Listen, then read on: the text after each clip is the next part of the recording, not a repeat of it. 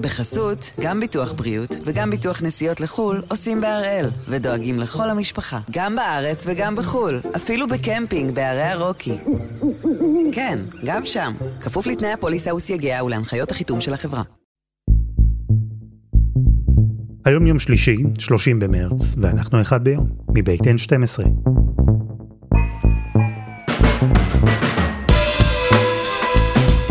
אני אלעד שמחיוף, ואנחנו כאן כדי להבין טוב יותר מה קורה סביבנו, סיפור אחד ביום, כל יום.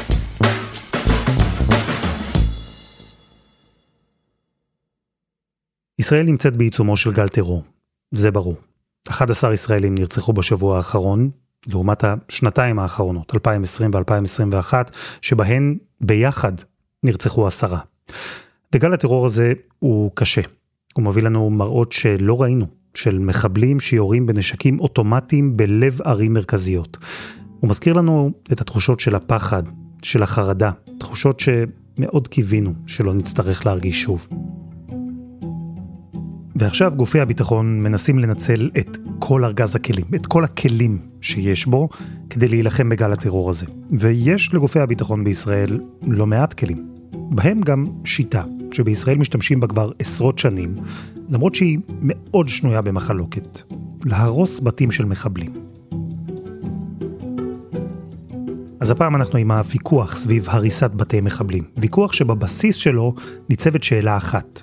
האם זה עובד? לכאורה שאלה בסיסית, פשוטה, אבל תתפלאו עד כמה היא מורכבת.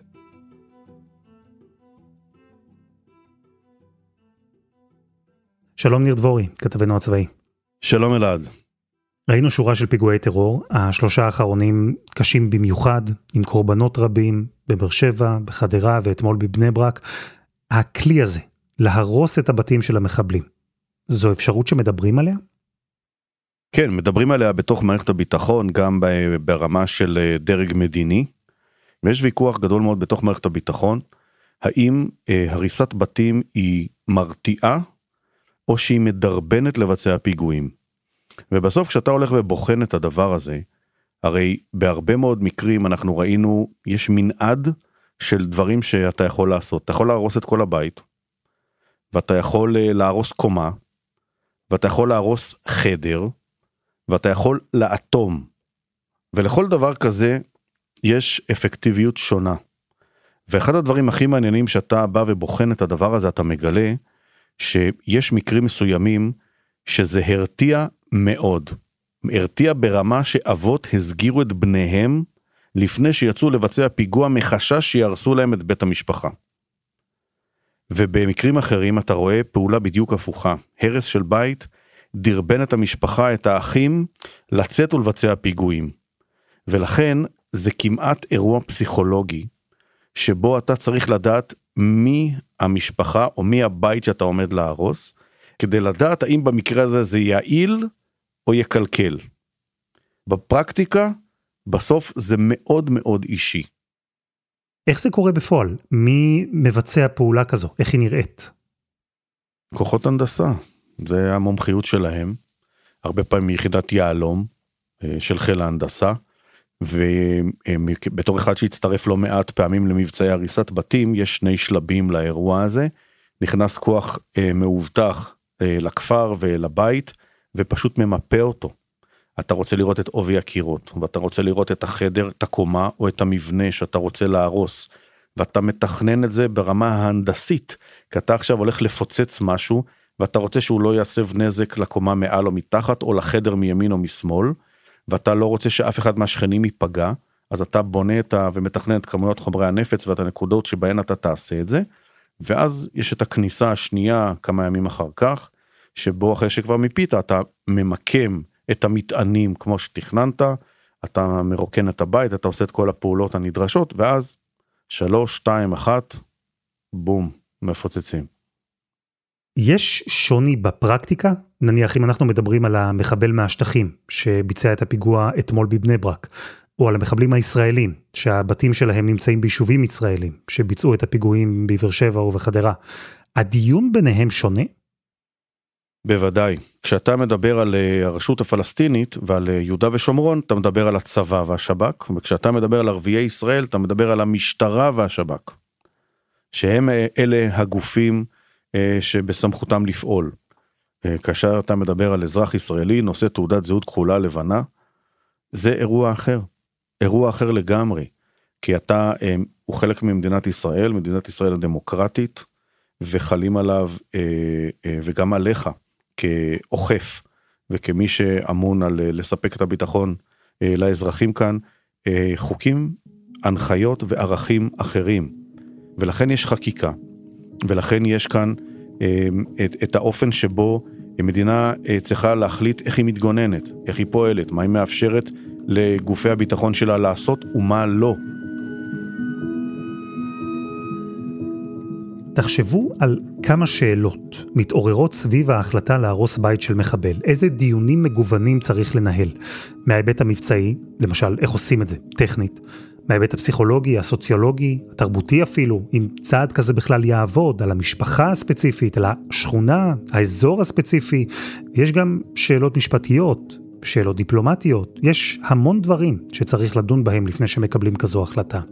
אלא שדוקטור טל מימרן, מרצה למשפט בינלאומי באוניברסיטה העברית, הוא מספר לנו על ימים אחרים, הימים שבהם מי שהביאו את הפרקטיקה הזו של הריסת בתים לארץ, לא בדיוק ניהלו את כל הדיונים המורכבים האלה. השורשים ההיסטוריים של מדיניות הריסת הבתים אה, חוזרים עד לימי הקולוניאליזם ולפעילות של אה, בריטניה, למשל במקומות כמו דרום אפריקה, במלחמת הבורים ב-1899. בהקשר הישראלי, בריטניה באמת לקחה את הניסיון שלה ממקומות אחרים, ויישמה אותו בהקשר של המנדט הבריטי, מכוח תקנות הגנה לשעת חירום, שהיא תיקנה. המדיניות הזאת, גם בתקופת המנדט הבריטי, מעולם לא יושמה נגד יהודים, אלא אך ורק אה, נגד אה, אה, פעילי טרור ממוצא ערבי. הייתה נכנסת חוליה של חיילים לכפר, הקצין הבריטי היה מסתכל סביב ומצביע באופן שרירותי על בתים, ואומר תהרסו את הבתים האלה, ובעצם האופן השרירותי היה חלק מהמנגנון ההרתעתי. הרבה דברים קיבלנו בירושה מהבריטים. מבני שלטון, מבנים צבאיים, תשתיות, את המבנה המשפטי והחוקי של מדינת ישראל, אבל יחד עם כל המבנים האלה, קיבלנו מהבריטים גם את הפרקטיקה להרוס מבנים, כשהמבנים האלה שייכים למי שמבקש לפגוע בציבור. אז תקנה 119 לתקנות החירום מאפשרת למפקד הצבאי סמכות ושיקול דעת אה, נרחבים למדי, שבמצב שהוא חושד או שיש לו טעם לחשוד שאדם מעורב בפעילות טרור או מסייע לה, הוא רשאי להכריז על הבית שלו כמוחרם, והוא רשאי להרוס אותו. הרציונל מאחורי המדיניות, במקור, היה כפול. היה רציונל ענישתי ורציונל הרתעתי. זה לקח למדינת ישראל זמן, עד שהיא התחילה להשתמש באמת בכלי הזה. ואז לא נשאלו הרבה שאלות, הטענה היא שכל ההליך בשטח היה גם מאוד מהיר ולא מאוד מפוקח. אז מדינת ישראל אמנם ירשה את תקנות ההגנה לשעת חירום מיום היוולדה, אבל אמצעי הריסת הבתים הוא אמצעי שנעשה בו שימוש אך ורק אחרי 1967, ביהודה ושומרון וברצועת עזה. ובאמת אין הרבה נתונים על התקופה הזו, אבל כל זה התחיל להשתנות בסוף שנות ה-70, כשבפעם הראשונה בית המשפט נכנס לתמונה. ובשנת 1979 זו הייתה הפעם הראשונה אי פעם שהוגשה עתירה נגד מדיניות הריסת הבתים. ההחלטה בנושא הזה היא החלטה מכוננת, הפרשה מכונת פרשת סחוויל, ומכוח אותה החלטה ראשונית שבה הומצאה עמדת המדינה, בית המשפט ממשיך בגדול אה, לאשר הריסות בתים על בסיס אותו דיון ראשוני. המקרה הזה, המקרה הראשון שהגיע לבית המשפט, מתאר בעלת בית ברמאללה שהמדינה החליטה לאטום בו חדר אחד. בחדר הזה הסתתר מחבל והוחבאו בו כלי נשק ששייכים לארגון טרור. וזו הייתה הפעם הראשונה שבה מדינת ישראל הייתה צריכה להסביר למה היא הורסת בתים, מה בעצם המטרה. וההסבר של המדינה היה שזה צעד שיש בו גם ענישה וגם הרתעה. ובית המשפט קיבל את ההסבר הזה. הוא אמר שכן, זו ענישה לא שגרתית, אבל ההרתעה היא הדבר החשוב, היא העיקר. באופן רחב יותר, בג"ץ משתדל שלא להיכנס לשיקול הדעת המקצועי של המפקד הצבאי, אלא הוא משתדל רק לבחון באמצעים שיפוטיים את סבירות ההחלטה, את מידתיות ההחלטה, אבל בית המשפט מעולם לא שם את עצמו בנעלי המפקד הצבאי, והוא סומך על המפקד הצבאי, שאם המפקד הצבאי אומר, זה מישהו שאנחנו צריכים להרתיע, או זו פעולה שאנחנו צריכים להגיב עליה, בית המשפט בדרך כלל יגבה את ההחלטה, וזה התחיל ב-1979. העובדה שהמדינה דיברה גם על הרתעה וגם על ענישה, היא פתחה פתח למתנגדים להריסת הבתים. כי אם זו ענישה, כך הם טענו לפחות, אז זו ענישה לא חוקית, מה שהופך את כל הפרקטיקה הזו ללא חוקית. ולא לקח הרבה זמן וגם הטענות האלה הגיעו לבית המשפט. זה קרה ב-1986, בפרשת דג'אלס. שם חמישה עותרים ביקשו מבג"ץ למנוע מהצבא להרוס להם את הבתים, רק מפני שגרו שם גם מחבלים שביצעו פיגועים. דוקטור מימרן, המשפחות בדיון הזה שמו דגש במיוחד על העובדה שהריסת בתים נחשבה כדרך להעניש מחבלים. למה זה חשוב? זה חשוב בגלל שאם אנחנו עוסקים באמצעי ענישתי, אז אנחנו מענישים בני משפחה, שבחלק מהמקרים לא היו מעורבים בפעולת הטרור ולא עודדו אותה. ישנם איסורים מכוח זכויות האדם, מכוח המשפט ההומניטרי ומכוח דינים אחרים, שלא מאפשרים להעניש בצורה קולקטיבית את מי שלא עשה שום דבר. ולכן, אם אנחנו מתייחסים להריסת בתים כאמצעי ענישתי, יהיה קשה מאוד לשכנע שזאת לא ענישה קולקטיבית. או, כאן אנחנו מגיעים ללב העניין, לבסיס של הוויכוח שהתנהל במשך עשרות שנים על הריסת בתי מחבלים. כי אם להרוס בית של מחבל זה עונש, כמו שהמדינה טענה ב-1979, אז אפשר לטעון שזה עונש קולקטיבי, וזה נגד החוק הבינלאומי. המדינה הבינה את זה, וב-1986 היא שינתה עמדה. מאז, הריסת בית היא בכלל לא עונש, אלא רק כלי הרתעה. וכלי כזה צריך להשפיע לא רק על המחבל הרי, אלא גם על מי שאולי יהפוך להיות מחבל. הסביבה שלו, המשפחה שלו, ולכן לא רק שאין פה עבירה על החוק הבינלאומי, יש כאן פרקטיקה מאוד הגיונית. אז למשל נאמר שמשפט פלילי לוקח יותר מדי זמן והוא לא מאיים מספיק. טענה נוספת שנאמרה היא שלעם הפלסטיני יש יחס מיוחד לאדמה ולקרקע, וצריך לפגוע בנקודה שבה אה, כואב הכי הרבה. ואנחנו צריכים לזכור, אין ספק שלהרתיע בשם הגנה על חיי אדם זו מטרה ראויה, אין פה שאלה. אז שוב בית המשפט קיבל את עמדת המדינה, את העמדה החדשה, שלפיה אנחנו הורסים בתים רק כדי להרתיע, ולא כדי להעניש. והשיטה המשיכה. אלא שההסבר החדש הזה, גם הוא, הוביל לקו חדש של התנגדות. אבל קודם חסות אחת, וממש מיד חוזרים.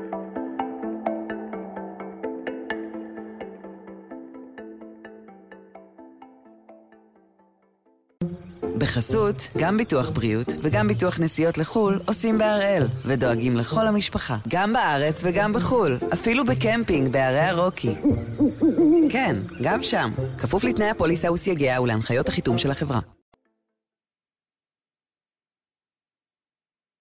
אנחנו עם הוויכוח על הריסת בתי מחבלים. זה דיון שעולה עכשיו שוב בעיצומו של גל טרור קטלני וקשה. ובשנת 1986, בית המשפט קבע שלהרוס בית של מחבל זה לא עונש, אלא כלי להרתעה. וברגע שאי אפשר היה יותר לטעון בפני בית המשפט שהריסת בית של מחבל הוא ענישה קולקטיבית, כזו שפוגעת גם בבני משפחה חפים מפשע, אז המתנגדים להריסת הבתים עברו לקו חדש. דוקטור טל מימרן, מומחה למשפט בינלאומי מהאוניברסיטה העברית, הקו הזה שלהם אמר שאם באמת יש כאן רק הרתעה, אז היא לא עובדת. זה טיעון שהוא רלוונטי? בהחלט. בסוף הכל מתנקז לזה. כי כל טענה בדבר חוקיות המדיניות דורשת הוכחה של היעילות שלה. יש לנו קושי אמיתי להכריע בדבר היעילות, ופה עולה השאלה, אם אנחנו לא מסוגלים להוכיח את היעילות, על מי הוא נטל ההוכחה? אם נטל ההוכחה הוא על, המדינ, על המדינה, אז, אז ישנה בעייתיות בשימוש במדיניות, שאני לא יכול להוכיח את היעילות שלה. במילים אחרות, אם הריסת בית של מחבל זה כלי להרתעה, ואם ההרתעה הזו לא יעילה, או שהמדינה לא יכולה להוכיח שהיא יעילה, אז צריך להפסיק להשתמש בכלי הזה. זו הייתה הטענה של המתנגדים. והטענה הזו היא בעייתית, כי לשאלה אם הריסת בתי מחבלים היא יעילה בהרתעה, אז אין לה ממש תשובה חד משמעית. אין לנו כלים להכריע בוויכוח האם המדיניות יעילה או לא, בגלל שיש כל כך הרבה נסיבות אחרות שהן רלוונטיות. מצד אחד אמצעים נוספים למאבק בטרור, מעצר מנהלי, סיכולים ממוקדים ואמצעים אחרים, מצד שני, נסיבות חברתיות, כלכליות, פוליטיות, שמשביעות לכאן או לשם. יש לנו קושי אמיתי להכריע בדבר היעילות. יש מקרים שבהם מחבלים פוטנציאליים אמרו שלא יצאו לפעולה כי פחדו שהבית של המשפחה שלהם ייהרס. יש מקרים שבהם בני משפחה הסגירו מחבלים מחשש שהבית ייהרס. אז הנה, אלו הוכחות שזה עובד. יש גם מחקר מפורסם שהראה שכן, ההרתעה עובדת, אם כי לא באופן מלא. הוא מחקר אקדמי של שלושה חוקרים, שניים מהאוניברסיטה העברית ואחד מנורף ווסטרן, שבוחן את מדיניות הריסת הבתים ביחס ליהודה ושומרון, וטוען שמדיניות הריסת הבתים יעילה בהרתעה מפני פנייה לטרור, אלא שהיעילות היא רק לחודש, ורק לאזור מוגבל מאוד, של כשכונה או כפר. אבל יש גם מקרים אחרים, מקרים שבהם ברור שההרתעה לא עבדה. אולי אפילו להפך. אנחנו יכולים להסתכל על המקרה של אסלאם נאג'י. אסלאם נאג'י זרק לבנה מגג בניין ורצח את רונן לוברסקי, זכרו לברכה, לוחם דובדבן.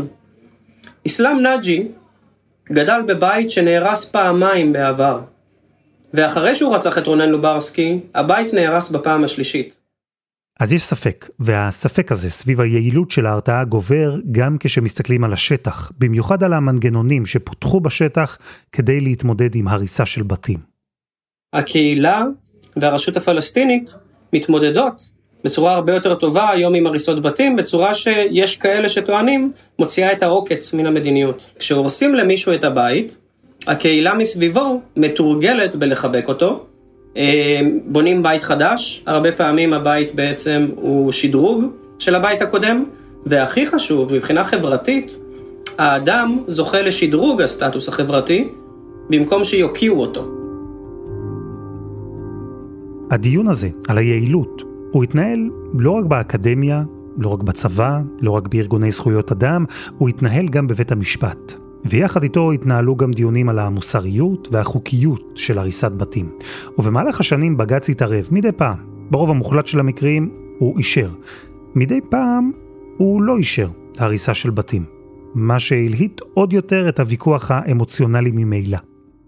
בהחלט מרגש ונסער כאן לשמוע את הדעות, את זכויות האדם. רק למשפחות של הרוצחים יש זכויות אדם, לנרצחים אין זכויות אדם. זאת אומרת, לנו כמשפחות לא נפגענו. שום דבר לא קרה. אני לא יודעת איך אני עמדתי נפשית אה, לשמוע כמה המשפחות של העצורים סלש המחבלים אה, לא אשמות. האם אני אשמה? אנחנו הפכנו לאשמים? ולאורך השנים בית, בית המשפט העליון הטיל מגבלות נוספות, למשל דרישת מידתיות אחרי המהפכה החוקתית, ולאורך השנים היה לנו גם שופטים מסוימים שהתנגדו יותר משופטים אחרים למדיניות, כחלק מהמגבלות שבג"ץ הטיל על המדינה, הוא דורש מהמדינה להודיע מראש על הריסה ולאפשר זכות שימוע ולאפשר אה, זכות להגיש עתירה נגד ההריסה. בעבר היו הורסים באופן מהיר יותר, ולא הייתה אפשרות לאוכלוסייה אה, להגיש אה, עתירה נגד הפעילות. אז בג"ץ הטיל הגבלות, וההגבלות האלה, אלה שנולדו בגלל הספק אם הריסת בתים היא באמת מרתיעה, הן גרמו לכך שכל ההליך הזה של להרוס בית לקח זמן, לא מעט זמן. ומי שתומך בהריסת בתים, טען שהזמן הוא בעצמו פוגע בהרתעה. בינתיים הפרקטיקה הזו נמשכה, בטח בזמנים של פיגועים. אלפי בתים של מחבלים נהרסו. כשכבר היה ברור שהוויכוח סביב הריסת בתים לא נרגע, אז ישראל החליטה לנסות ולסיים אותו ולמצוא תשובה. אז אחרי האינתיפאדה השנייה, בשנת 2005, הוקמה ועדת שני. ועדת שני שהוקמה על ידי הצבא, וישבו בה בין היתר מקבלי החלטות מן הצבא ומכוחות הביטחון, הגיעה למסקנה שמדיניות הריסת הבתים מהלכת על סף החוקיות והלגיטימיות. כלומר, אנחנו צועדים בשטח אפור. בין הנזקים שוועדת שני הכירה בהם, היו א', הגברת השנאה מצד האוכלוסייה הפלסטינית, וב', נזק מאוד משמעותי בקהילה הבינלאומית. הדוח של ועדת שני שינה משהו בשיח סביב הריסת בתי מחבלים, והשינוי הזה הגיע בסוף גם לבג"ץ. בפעם הראשונה אי פעם, בית המשפט העליון ב-2014, למרות שהוא דחה את הבקשה לדון מחדש בחוקיות המדיניות, לראשונה אי פעם הוא ביקש מהמדינה הוכחות ליעילות המדיניות. והחל מאותה נקודת זמן, התחיל להיות מוגש דוח סודי, שרק שופטי בית המשפט העליון יכולים לראות אותו, העותרים לא יכולים לראות אותו והציבור לא יכול לראות אותו, ועל בסיסו לכאורה מקבלים את הטענות שמדינת, שמדיניות הריסת הבתים היא יעילה. דבורי, אז שמענו, הדיון על חוקיות של הריסת בתי מחבלים, הדיון הזה כבר לא ממש מתקיים, בטח שלא בבתי המשפט. יש שאלות, אבל בג"ץ עקבי ותומך בעמדה של המדינה. ובעצם, גם עכשיו, עד עכשיו, השאלה המרכזית היא, האם הריסת בתי מחבלים היא דבר יעיל? זה נכון בכלל, והשאלה הזו מתחדדת במיוחד כאשר מדובר על בתים של אזרחים ישראלים.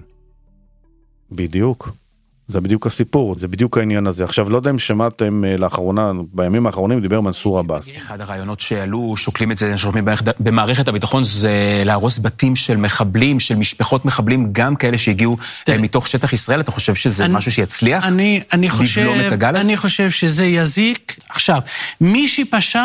הוא צריך לשלם את המחיר. מי שעזר לו, מי שדרבן אותו, מי שהסית, אז שישלם את המחיר. אבל להרחיב את המעגל ולהוסיף אנשים למעג, למעגל הזה, כן. מין ענישה קולקטיבית, זה רק...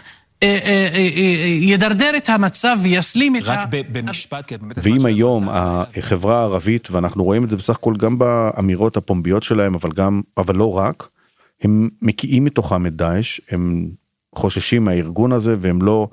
אה, הם מרחיקים את עצמם מהאנשים האלה, ואם אתה תתחיל להרוס בתים, יכול להיות שאתה תשנה את הרוח אה, בתוך הציבור הערבי, ויכול להיות שזה בסוף אה, שכרך יהיה בהפסדך.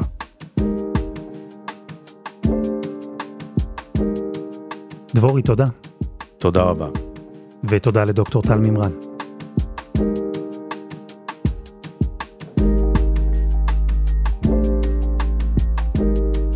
וזה היה אחד ביום, של N12. העורך שלנו הוא רום אטיק, תחקיר והפקה עדי חצרוני, רוני ארניב ודני נודלמן. על הסאונד יאיר בשן שגם יצר את מוזיקת הפתיחה שלנו, ואני אלעד שמחיוף. יונה לייבסון, תהיה כאן מחר.